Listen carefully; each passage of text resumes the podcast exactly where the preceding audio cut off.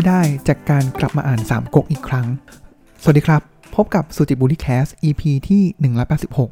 สำหรับ อี พี นี้ผมอยากจะมาเล่าความรู้สึกและก็สิ่งที่ผมคิดได้นะครับจากการที่ผมได้กลับไปอ่านหนังสือเล่มที่ผมชื่นชอบนะครับต้องบอกเป็นวรรณกรรมที่ผมชื่นชอบนะครับก็คือวรรณกรรมสามก๊กนั่นเองนะครับต้องบอกว่าสามก๊กเนี่ยจริงๆแล้วเนี่ยผมว่าเอาเข้าจริงเนี่ยผมก็ไม่ได้เคยอ่านฉบับเต็มแบบที่มันเล่มใหญ่มากๆขนาดนั้นนะครับแต่ว่าผมจำได้ว่าครั้งแรกที่ผมอ่านจบเนี่ยจะเป็นเวอร์ชั่นการ์ตูนนะครับที่ประมาณหกสิบมีประมาณหกสิบเล่มนะครับก็ตอนนั้นอ่านตั้งแต่สมัยมัธยมแล้วนะครับก็คือเป็นอ่านตั้งแต่ต้นจนจบนะครับเอาเข้าจริงก็คือลืมไประหว่างทางแล้วแหละนะครับแต่ว่าระหว่างจากตรงนั้นจนถึงวันนี้เนี่ยครับก็มีการอ่านประปรายนะครับก็อ่านส่วนใหญ่แล้วก็จะเป็นบางช่วงบางตอนนะครับเช่นเป็นสรุปเกี่ยวกับขงเบ้งสรุปเกี่ยวกับเล่าปีสรุปเกี่ยวกับโจโฉเป็นต้นนะครับหรือว่าอาจจะฟังสามก๊กพอดแคสต์นะครับของอาจารย์มิกเบาอินนะครับผมว่าอันนี้ก็จะเป็นโอ้โหเล่าสามก๊กตั้งแต่ต้นไล่ยาวแล้วก็มีการขมวดปมต่างๆแล้วก็มีการวิเคราะห์นะครับส่วนสำหรับใครที่สนใจนะครับผมว่าผมแนะนำเลยนะครับก็เป็นช่อง YouTube นะครับก็คืออาจารย์มิกเบาอินนะครับก็คือเป็นสามก๊กพอดแคสต์แล้วก็ถ้าจำไม่ผิดจะมีสามก๊กเดลี่ด้วยนะครับมาคราวนี้ครับผมก็ถือโอกาสนะครับก็คราวนี้ซื้อมาอีกเล่มหนึ่งอีกเวอร์ชันหนึ่งนะครับจริงๆแล้วเนี่ยอย่างที่บอกไปว่าสามก๊กเนี่ยมีหลายเวอร์ชันมากนะครับสามก๊กฉบับยาคอบสามก๊กฉบับวานิพกนะครับหรือว่าหลายๆเล่มนะครับแต่ว่าเล่มที่ผมซื้อมาล่าสุดแล้วก็อ่านจบไปนะครับต้องบอกว่าใช้ความพยายามพอสมควรนะครับเพราะว่าของผมก็จะมีลูกเล็กอยู่นะครับก็จะเหมือนครูพักรักจำนะครับก็ถ้าเกิดมีเวลาก็เขาหลับไปก็หยิบขึ้นมาอ่านนะครับก็ใช้เวลาอยู่พอสมควรนะครับสามก๊กเล่มนี้เนี่ยครับก็เป็นปกแข็งนะครับก็คืออ่าเป็นสามก๊กฉบับนักบริหารนะครับก็เขียนโดยศาสตราจารย์เจริญวัฒนศิลป์นะครับก็ไม่ได้ยาวมากนะครับก็ประมาณเก้าร้อยกว่าหน้านะครับแล้วก็เหมือนจริงๆเก้าร้อยกว่าหน้าเหมือนจะเยอะนะครับแต่ว่าใน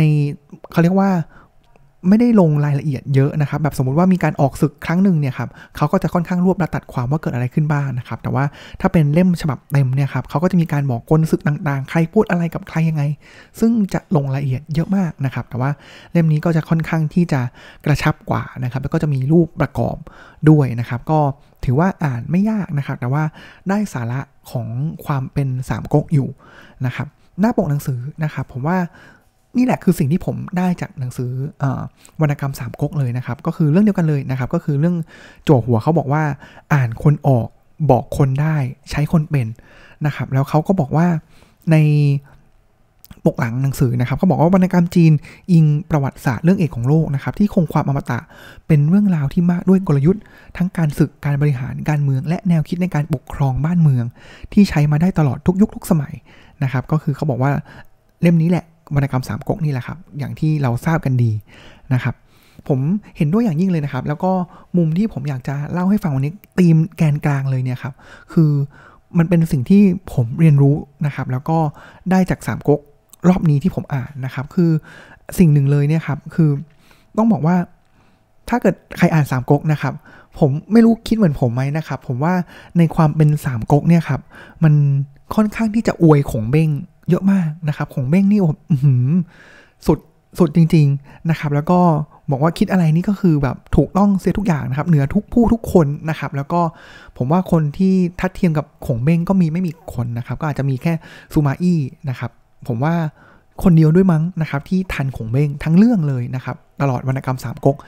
เล่มนี้นะครับหรือของล่อกลตงนะครับที่เป็นผู้เขียนนะครับคือผมว่าตัดออกไปเลยนะครับว่าอวยของเบ้งจริงๆนะครับแล้วก็อวยที่สองนะครับก็คืออวยเหล่าขุนพงขุนพลเล่าปี่นะครับที่เราจะเห็นนะครับว่าเตียวหุยหนึ่งคนละตอนหรือกวนอูล่ะครับที่บุกฝ่าตะลุยเข้าไปในกองทัพศัตรูนะครับแล้วคนเดียวถือง้าวถือทวนขี่ม้าเนี่ยครับสามารถประหัตประหารศัตรูเนี่ยได้นับสิบนับร้อยหนึ่งต่อร้อยก็สามารถสู้ได้นะครับหรือว่าตอนจังหวะจูล่งฝ่าทัพรับอาเตานะครับที่เราเคยเรียนในบทเรียนตอนสมัยมัธยมเนี่ยครับต้องบอกว่าการฝ่าทัพครั้งนั้นเนี่ยการตะลุยของจูล่งคนเดียวนะครับที่ไปรับอาเตานะครับแล้วก็หูหยินของเล่าปีมาเนี่ยครับแล้วก็จนมาถึงสะพานที่เตียวหูอยู่เนี่ยครับผมว่าเท่าที่อ่านจริงๆเนี่ยมีการฆ่าศัตรูไปนับร้อยนับพันคนเดียวนะครับนี่คือต้องบอกว่าอวยเหล่าฝั่งของขุนพลเล่าปีแล้วก็ขงเบ้งเป็นอย่างมากนะครับแล้วก็แต่สุดท้ายแล้วเนี่ยครับ ก็สิ่งที่เหนือกว่าการอวยทั้งหมดเลยก็คือเรื่องของโชคชะตาฟ้าลิขิตนะครับที่สุดท้ายแล้วคนที่รวบรวมแผ่นดินสามก๊กเนี่ยก็ไม่ใช่ของเบ้งใดอย่างใดนะครับเพราะฉะนั้นแล้วเนี่ยผมว่าทั้งหมดทั้งปวงเลยเนี่ยครับเราบอกแล้วเอาเรื่องกลศึกต่างๆออกไปเรื่องความสามารถเฉพาะตัวเรื่องของเพลงกระบี่ต่างๆออกไปเนี่ยครับสามก๊กมันคือคัมภีร์ที่ว่าด้วยเรื่องของการบริหารคนอย่างที่อาจารย์เจริญบอกในจั่วหัวหนังสือนะครับก็คืออ่านคนออกบอกคนได้และก็ใช้คนเป็นนะครับมันมีเรื่องของการอ่านคนการไว้วางใจคนการใช้งานคนและถ้าเกิดสมมุติว่าเราอ่านคนหนึ่งออกแล้วเนี่ยเลเวลของการใช้งานคนแต่ละคนไม่เท่ากันนะครับแล้วก็ต้องมีการต้องบอกว่ามีความระแวงมีความบาลานซ์ของอำนาจต่างๆนะครับเพราะฉะนั้นมันคือการใช้คนเนี่ยผ่านการบริหารอำนาจผ่านบริหารการบริหารการเมืองนะครับทั้งภายนอกแล้วก็ภายในนะครับเพราะว่าการที่เราจะไปอ่ะอย่างของเบ้งเนี่ยครับจะไปสู้ศึกใช่ไหมครับสู้กับโจโฉก็ต้องเอ่อเป็นภายนอกนะครับแต่ว่าในขณะเดียวกันเนี่ยก็ต้องบริหารกิจการภายในของเอ่อรัฐตัวเองของก๊กตัวเองด้วยเช่นกันนะครับหรือว่าซุนกวนนะครับที่เขาบอกเลยนะครับว่าตอนที่ซุนกวนขึ้นมาเป็นเอ่อเหมือนเป็นผู้นำของฝั่งง่อก๊กใหม่ๆเนี่ยครับเขาบอกว่าถ้าการภายในเนี่ยก็คือถ้าจะไม่ผิดคือเตียวเจียวนะครับแต่ว่าก็คือบริหารกิจการภายในในก๊กนะครับแต่ว่าถ้าเป็นการศึกสงครามภายนอกเนี่ยก็คือจิวยี่นะครับเพราะฉะนั้นแล้วเนี่ยนี่คือแกนกลางของเอ่อวรรณกรรมชุดนี้เนี่ยครับก็คือเรื่องของการบริหารคนบริหารการเมืองนั่นเองนะครับสิ่งที่ผมอยากจะขมวดอย่างนี้ดีกว่านะครับว่าเฮ้ยแล้วถ้าเกิดให้เทียบกันเลยเนี่ยครับคือถ้าเกิดสมมุติว่าอ่ะอย่างที่ผมบอกไปนะครับว่าเท้าความนิดหนึ่งก่อนนะครับเพื่อให้เห็นว่าทำไมผมถึงไล่เรียง key take away ของการอ่านสามก๊กเป็นแบบนี้นะครับเราเห็นแล้วนะครับว่าวรรณกรรมสามก๊กเลยเนี่ยเริ่มตั้งแต่ยุคสมัยของโจรพกผ้าเหลืองนะครับมาเป็น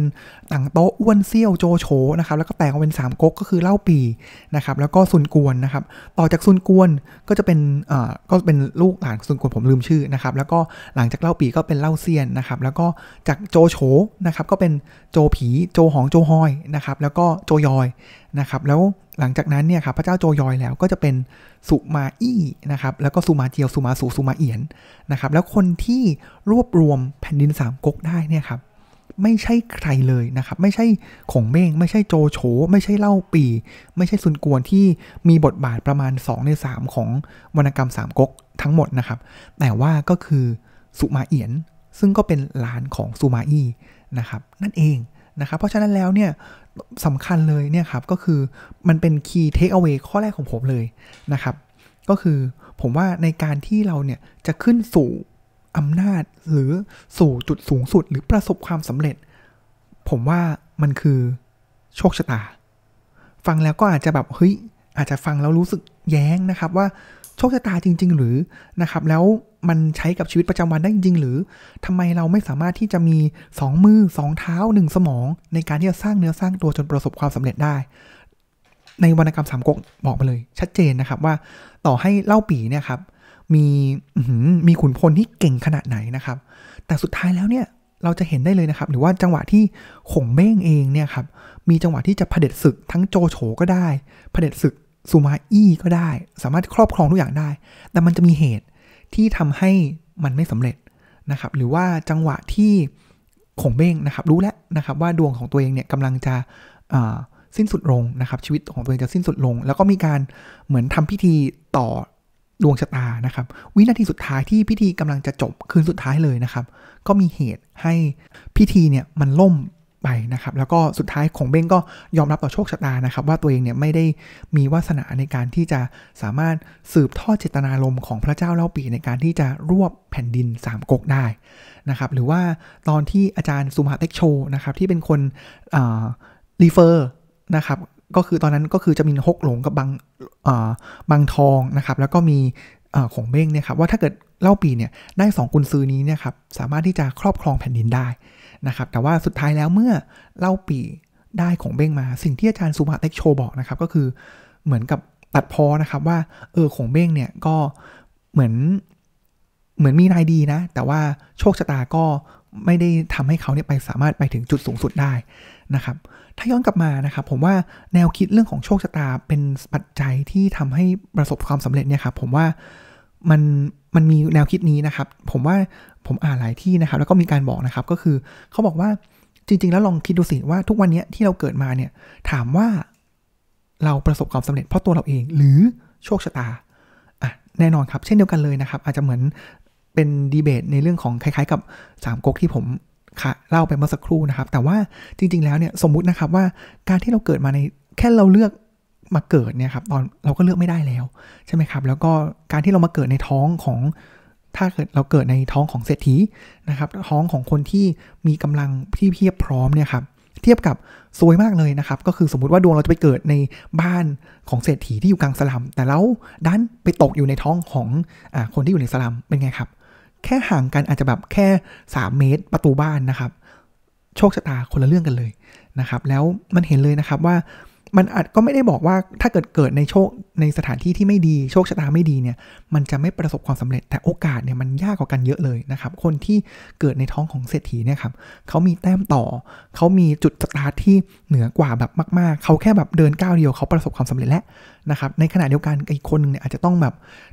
จำกระโดดทั้งชีวิตเพื่อที่ไปถึงจุดนั้นนะครับเพราะฉะนั้นแล้วเนี่ยสิ่งที่เห็นเลยจากวรรณกรรมสามก๊กที่ผมให้เป็นคีย์เทคเอาไว้ข้อแรกของการที่จะประสบความสำเร็จคือเรื่องของโชคชะตานะครับเพราะฉะนั้นสิ่งที่เราทำได้ก็คือถึงแม้ว่าเราจะเลือกโชคชะตาไม่ได้นะครับแต่ว่าผมก็เชื่อนะครับว่าเราก็สามารถสร้างแล้วก็หมั่นสะสมอาจจะเป็นการสะสมบารมีต่างๆได้นะครับอันนั้นคือคีย์เทคเอาไว้ข้อแรกนะครับแต่ก่อนที่จะไปข้อสองผมว่าอีกมุมนึงเลยนะครับคือผมว่าผมชอบนะก็คือการที่เรารู้ถ้าเราตระหนักว่าการที่คนเราเนี่ยจะประสบความสำเร็จได้เนี่ยมัน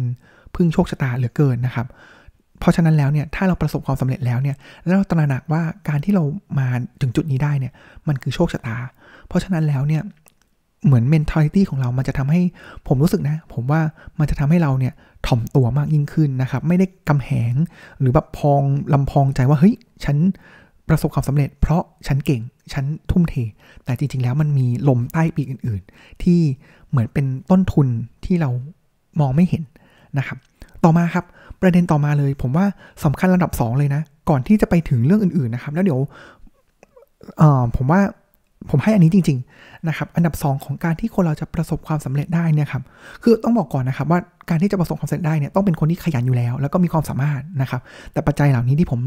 ลิสต์มาให้ที่ผมคิดได้หรือเป็น key takeaway เนี่ยครับคือมันต่อยอดขึ้นไปอันที่สองนะครับต่อจากโชคชะตาก็คือเรื่องของกาลเทศะนะครับคือเรื่องของเวลาคือผมว่าภาษาอังกฤษหรือคือมันคือ timing นะครับว่าเฮ้ยเราดูถูกที่ถูกเวลาหรือเปล่านะครับถ้าเราอยู่ผิดเวลาเนี่ยครับผมว่ายังไงก็ไม่รุ่งนะครับแล้วก็ถ้าเกิดเราสมมุติว่าเราไปอยู่ถูกที่ถูกเวลาทุกอย่างมันเหมาะเจาะจริงๆเนี่ยเราเห็นตอนไหนหลายครั้งแล้วนะครับว่าคนเก่งสองคนนะครับคนนึงเนี่ยไปอยู่ถูกที่ถูกเวลาทำอะไรถูกจังหวะตลอดเขาไปไกลมากเลยนะกับอีกคนนึงก็คือค่อยๆไปแบบอย่างยากลำบากนะครับผมว่าอันนี้แหละเป็นสิ่งสำคัญซึ่งมันต่างกับโชคชะตาตรงที่ว่ากาละหรือไทมิ่งตรงนี้เนี่ยเราสามารถกำหนดได้อย่างที่ผมบอกไปนะครับว่าคนที่ครอบครองรวบรวมแผ่นดินสามก๊กได้เนี่ยคือสุมาเอียนแต่คนที่ปูทางทุกอย่างวางแผนทุกอย่างเลยเนี่ยครับคือสุมาอี้นะครับแล้วผมคิดว่าสุมาอี้เนี่ยคือเขาเก่งอยู่แล้วเก่งมากอยู่แล้วแล้วเป็นคนที่เท่าทันคนหนึ่งที่เท่าทันขงเบ้งเลยนะครับบางที่อาจจะบอกว่าสุมาอี้ด้อยกว่าขงเบ้งแต่ผมว่าเขาไม่ด้อยกว่าเลยนะครับจิ้งจอกเท่าเจ้าเล่ห์คนนี้นี่เจ้าเล่ห์จริงๆนะครับในยุคสมัยของเขาเนี่ยเขาเคยทำงานให้กับโจโฉโจผีนะครับมาก่อนนะครับแล้วคนเขาเป็นคนเก่งนะครับแล้วตระกูลเนี้ยข้ออย่างหนึ่งเลยของตระกูลโจโฉคือเขาชอบใช้คนเก่งนะแต่ใครเก่งเกินไปนะครับโจโฉโจผีตระกูลโจเนี่ยจะระแวงแล้วสุมาอี้เป็นคนที่รู้ข้อนี้เป็นอย่างดีนะครับครั้งหนึ่งเลยเนี่ยครับเขาถูกโจโฉระแวงเขาสิ่งที่เขาทำคือเขาไม่ได้แบบพยายามจะดีเฟนอะไรใดๆเลยนะครับแต่ว่าเขาถอยออกมาครับเขาถอยออกมาเลยนะครับแล้วก็อาจจะลาออกจากราชการมาเลยแล้วก็หรือแม้กระทั่งว่าโดนเด้งออกไปเมืองไกลๆเนี่ยครับเขาไปทันทีไม่มีการต่อล้อต่อเถียงอะไรใดๆเพราะเขารู้ว่าถ้าเกิดเขาหืออะไรเนี่ยคอขาดแน่นอนนะครับภายใต้โจโฉแต่สุดท้ายแล้วทัพของโจโฉก็สู้ของเบ้งไม่ได้นะครับจนโจโฉเนี่ยต้องเป็นคนเชิญสุมาอี้เนี่ยกลับเข้ามาเป็นแม่ทัพใหญ่แล้วตำแหน่งเนี่ยคือก้าวกระโดดไปเลยนะครับอันนั้นคือจังหวะหนึ่งนะครับอีกจังหวะหนึ่งนะครับก็คือจังหวะที่โจผีลูกโจโฉเนี่ยครับเขาระแวงเหมือนกันนะครับแล้วก็มีการก็ระแวงเลยนะครับก็คือ ซูมาอี้เนี่ยถูกใส่ไฟนะครับก็เป็นกลศึกของของเบ้งนะครับสิ่งที่โจซูมาอี้ทำเนี่ยคือเขารู้แล้วว่าถ้าเกิดเขาฝืนต่อไปเขายังนำนำทัพต่อไปเนี่ยเขาโดนแน่สิ่งที่เขาทำคือเขาลาออกแล้วเขาก็ให้ลูกๆของเขาเนี่ยลาออกฝั่งโจพีเองก็ไม่ไว้วางใจนะครับว่าเฮ้ยไปซ่องสุมกำลังพลหรือเปล่านะครับก็ส่งคนสนิทไปสืบดูนะครับซึ่งตอนนั้นเองเนี่ยครับซูมาอี้ก็คือแกล้งบ้าไปเลยแกล้งป่วยให้รู้เหมือนกับตัวเองเนี่ยไม่ฟังก์ชันแล้วนะครับแล้วก็เมื่อจังหวะเวลามาถึงนะครับเขาก็ระหว่างนั้นเขาก็ซ่องสุมกำลังพลแล้วก็บารมีของเขาไปเรื่อยๆนะครับและเมื่อเวลามาถึงเขาก็เข้าไปยึดอำนาจมานะครับแต่เขาวิธีการของเขาเนี่ยคือไม่ได้ยึดแล้วก็มีการประหารราชวงศ์โจเลยนะครับแต่ว่าในยุค ข, ของเขาเนี่ยครับคือเขาเชื่อในเรื่องของการดูแลคนนะครับซื้อใจคนนะครับแล้วนั่นแหละครับเป็นสิ่งที่ซูมาอี้เนี่ยครับสอนเอ่อลูกหลานเข้ามาจนทำให้ซูมาเอียนสุดท้ายแล้วเนี่ยก็คือรวบแผ่นดินสามก๊กได้นะครับอันนี้คือเรื่องผมว่ามันคือเรื่องของทามมิ่งทามมิ่งนี่ผมว่าเป็นสิ่งที่ต้องฝึกสำหรับผมเองเลยนะครับผมว่าเป็นสิ่งที่ต้องฝึกจริงๆนะครับว่าเอ๊ะแล้วทามมิ่งไหนที่มันเหมาะสมนะครับแล้วถ้าเกิดเราอยู่ถูกที่ถูกเวลาจริงๆเนี่ยผมว่าชีวิตเราทุกคนเนี่ยมันไปได้ไกลนะครับเมตาฟอร์อย่างหนึ่งที่ผมชอบใช้นะครับคือหลายครั้งเนี่ยเรามักคิดนะครับว่าเอ้ยมันจะมีบางชีวิตเนี่ยมันจะเป็นจังหวะที่ไม่ดีเลยนะครับแล้วก็เอ๊ะเราทำอะไรไปก็ไม่ไม่เหมือนมันไม่ได้ผลอย่างที่เราใจต้องการนะครับเมตาฟอร์ที่ผมคิดก็คือมันเหมือนกับเป็นจังหวะที่เราย่อตัวลงครับย่อเพื่อที่จะกระโดดขึ้นไปเราไม่สามารถที่จะยืนอยู่ปกติแล้วกระโดดสูงได้แต่เราจะสามารถที่จะกระโดดสูงขึ้นได้เมื่อเราย่อลงไปแล้วใช้แรงส่วนจากการย่อนั่นแหละขึ้นไปนะครับผมว่าอันนี้แหละเป็นสิ่งหนึ่งที่ผมเรียนรู้จากเรื่องของทามมิ่งที่มาจากวรรณกรรมสามก๊กนี้นะครับข้อสามเรามีการพูดแล้วนะครับว่าอันแรกคือโชคชะตาอันที่สองคือเรื่องของทามมิ่งนะครับข้อสามเลยคือไม่พูดถึงไม่ได้นะครับผมว่าอันนี้ก็เป็นแกนกลางเลยแหละนะครับก็คือเรื่องของภาวะผู้นำ leadership นะครับแล้วผมว่าอันนี้แหละเป็นสิ่งที่ทุกคนต้องมีจริงๆเราไม่สามารถที่จะก้าวไปเป็นผู้ยิ่งใหญ่ได้ถ้าเราไม่มีภาวะผู้นำถึงแม้ว่ายกตัวอย่างนะครับว่าผู้นำที่ยิ่งใหญ่ในยุคของสามก๊กก็คือทั้งสามก๊กเลยคือโจโฉนะครับซุนกวนเล่าปี่นะครับอย่างโจโฉเนี่ยถึงแม้ว่าเราจะบอกว่าเฮ้ยเขาเป็นคนที่จิตใจเหี้ยมโหดโฉดชั่วอย่างไรก็ตามแต่ว่าเขามีภาวะผู้นำเขามีวิสัยทัศน์นะครับแล้วก็เขาเขาดูแลคนของเขาเนี่ยดีดีมากๆนะครับแต่ว่ามันอาจจะมีการแตกต่างสไตล์ที่แตกต่างกันนะครับแต่ว่าสิ่งที่เขามีคือทั้งสามคนเนี่ยครับก็คือมีวิชั่นนะครับแล้วก็มีเขาเรียกว่ามีแพชชั่นมีเจตจำนงที่ชัดเจนในสิ่งที่เขาทำนะครับซุนกวนเราเห็นแล้วชัดเจนนะครับว่าก็คือสร้างฐานของง่อก๊กในแดนใต้โจโฉก็ต้องการที่จะเหมือนเป็นศูนย์กลางอำนาจนะครับเมืองหลวงนะครับที่ก็อาจจะเหมือนมีโนมินีนะครับก็คือเป็นพระเจ้าเฮียนเต้นะครับแล้วก็มีเจตจำนงที่จะครอบครองนะครับรวบแผ่นดินเช่นเดียวกับพระเจ้าเล่าปี่นะครับที่อยากจะรื้อฟื้นราชวงศ์ฮั่นของเขานะครับแล้วก็รวบรวมแผ่นดินจีนเพราะฉะนั้นแล้วเนี่ยจะเห็นได้ว่าแต่ละคนเนี่ยมีแพชชั่นมีเจตจำนงมีวิสัยทัศน์นะครับแล้วก็มีภาวะผู้นำนะครับอันนึงเลยเนี่ยครับต่อเนื่องจากข้อซูมาอี้นะครับข้อสองเมื่อสักครู่เนี่ยครับคือสิ่งที่ซูมาอี้สอนลูกหลานของเขานะครับคือตอนจังหวะที่ลูกหลานของเขาเนี่ยหรือซูมาอี้เนี่ยไปยึดอำนาจจากคือครองอำนาจได้แล้วเนี่ยครับแต่เขายังไม่ปลดพระเจ้าตอนนั้นน่าจะเป็นโจยอยนะครับก็คือหลานของโจโฉนะเขาไม่ปลดนะครับแต่ว่าสิ่งที่เขาทำแล้วก็เป็นสิ่งที่เขาปลูกฝังให้ลูกของเขานะครับแล้วผมว่ามันคือพาร์ทหนึ่งของการมีภาวะผู้นำ leadership นะครับเขาบอกว่าอย่างนี้เขาบอกเขาสอนลูกเขาว่าชนะใจประชาชนได้เป็นกษัตริย์ชนะใจกษัตริย์ได้เป็นอำมาตย์ชนะใจอำมาตย์ได้เป็นขุนนางเพราะฉะนั้นสิ่งที่เขาทำคือทำอย่างไรให้ประชาชนอยู่ดีกินดีและในเมื่อประชาชนตอนนั้นเนี่ยถือนับถือกษัตริย์ตระกูลโจเนี่ยอยู่นะครับก็คือยังไม่ไปเขาเรียกว่าไม่ไประคายเบื้องยุคลบาทตอนนั้นนะครับแล้วเมื่อถึงการเวลาที่เขาสามารถที่จะซื้อใจประชาชนได้แล้วนั่นแหละครับคือทามมิ่งที่เหมาะสมนะครับข้อที่สี่ครับเมื่อสักครู่พูดถึงภาวะผู้นำและต่อเนื่องกันนะครับผมว่าใกล้เคียงกันเลยนะครับก็คือเรื่องของศิลปะของการใช้คนนะครับทั้งเรื่องของการมองคนนะครับการใช้คนนะครับการให้โอกาสคนและการสำคัญกว่าการให้โอกาสคนก็คือการไม่ให้โอกาสคน นะครับซึ่งผมว่าผู้นำหลายคนตกม้าตายในเรื่องนี้นะครับผมว่ามีครั้งหนึ่งเลยนะครับกวนอูนะครับได้รับมอบหมายนะครับให้ไปรักษาเมืองเกียงจิ๋วนะครับเกียงจิ๋วเนี่ยจะเป็นเมืองด่านหน้าที่ติดกับกังตังก็คืออุยโกะง่อกกนะครับของซุนกวนนะครับแต่สุดท้ายแล้วเนี่ยคงเบ้งรู้นะครับว่ากวนอูเนี่ยก็ติดประมาทนะครับแล้วก็อาจจะลำพองตนเพราะลบชนะตลอดนะครับสุดท้ายแล้วต่อให้คงเบ้งเตือนอย่างไรก็ตามแต่กวนอูเองเนี่ยครับก็เสียเมืองเกียงจิ๋วนะครับแล้วก็เสียชีวิตให้แก่ทหารหนุ่มที่ชื่อว่าลิบองเพราะความประมาทนะครับทั้งทั้งที่คงเบ้งเองเนี่ยก็ได้เตือนไว้แล้วนะครับสืบเนื่องจากเหตุการณ์นั้นนะครับมันก็ใกล้เคียงกันนะครับก็คือมันก็ทำให้โอ้โหผมว่าจกกกของเล่าปีคงเบ้งตอนนั้นสุดยาวเหมือนกันนะครับเพราะว่าอ่ะน้องสาบานน้องในสายเลือดน้องร่วมสาบานนะครับอย่างกวนอูเนี่ยเสียชีวิตนะครับก็เล่าปีนี้ก็สติแตกเลยนะครับแทนที่เขาจะโฟกัสกับการที่ไปตีทัพของฝั่งโจโฉเล่าปีก็ยกทัพมาตีงอกกแล้วสุดท้ายเขาเองก็เสียชีวิตระหว่างที่อยู่ในทัพนะครับก็ทำให้เสียกระบวนไปเหมือนกันนะครับเห็นไหมมันย้อนกลับไปเลยนะครับก็คือเรื่องของโชคชะตานะครับที่มันจะมีเหตุแหละนะครับถ้าเกิดเล่าปี่ไม่ยกมาเราสามารถที่จะโฟกัสในสิ่งที่คงเบ้งบอกผมว่าคนที่รวบสามก๊กได้เนี่ยจะเกิดขึ้นสมัยเล่าปี่อย่างแน่นอนนะครับผมว่าอันนี้แหละเป็น success factor นะสำหรับผมสี่อย่างนะครับทวนอีกครั้งหนึ่งนะครับการที่จะขึ้นไปเป็นผู้นำและประสบความสำเร็จได้มีสี่อย่างสำหรับผมอันแรกเลยสำคัญที่สุดแต่เราควบคุมไม่ได้ก็คือโชคชะตาตามมาด้วย timing นะครับแล้วก็รู้จังหวะรู้กาลเทศะต่อมาคือ leadership ภาวะผู้นำและอันที่สี่คือศิลปะของการใช้คนนะครับจริงๆแล้วเนี่ยครับมีเกร็ดเล็กเกร็ดน้อยนะครับแต่ว่าผมว่าพอเราเราอ่านสามก๊กแล้วเนี่ยครับมันก็ขึ้นอยู่กับว่าเราตีความอย่างไรนะครับเรื่องของศิลปะการใช้คนเนี่ยครับคือแน่นอนครับว่ามันคือเรื่องของการใช้ลูกน้องของเราเองนะครับแต่ว่าในบางมุมนะครับที่วรรณกรรมสามก๊กแล้วก็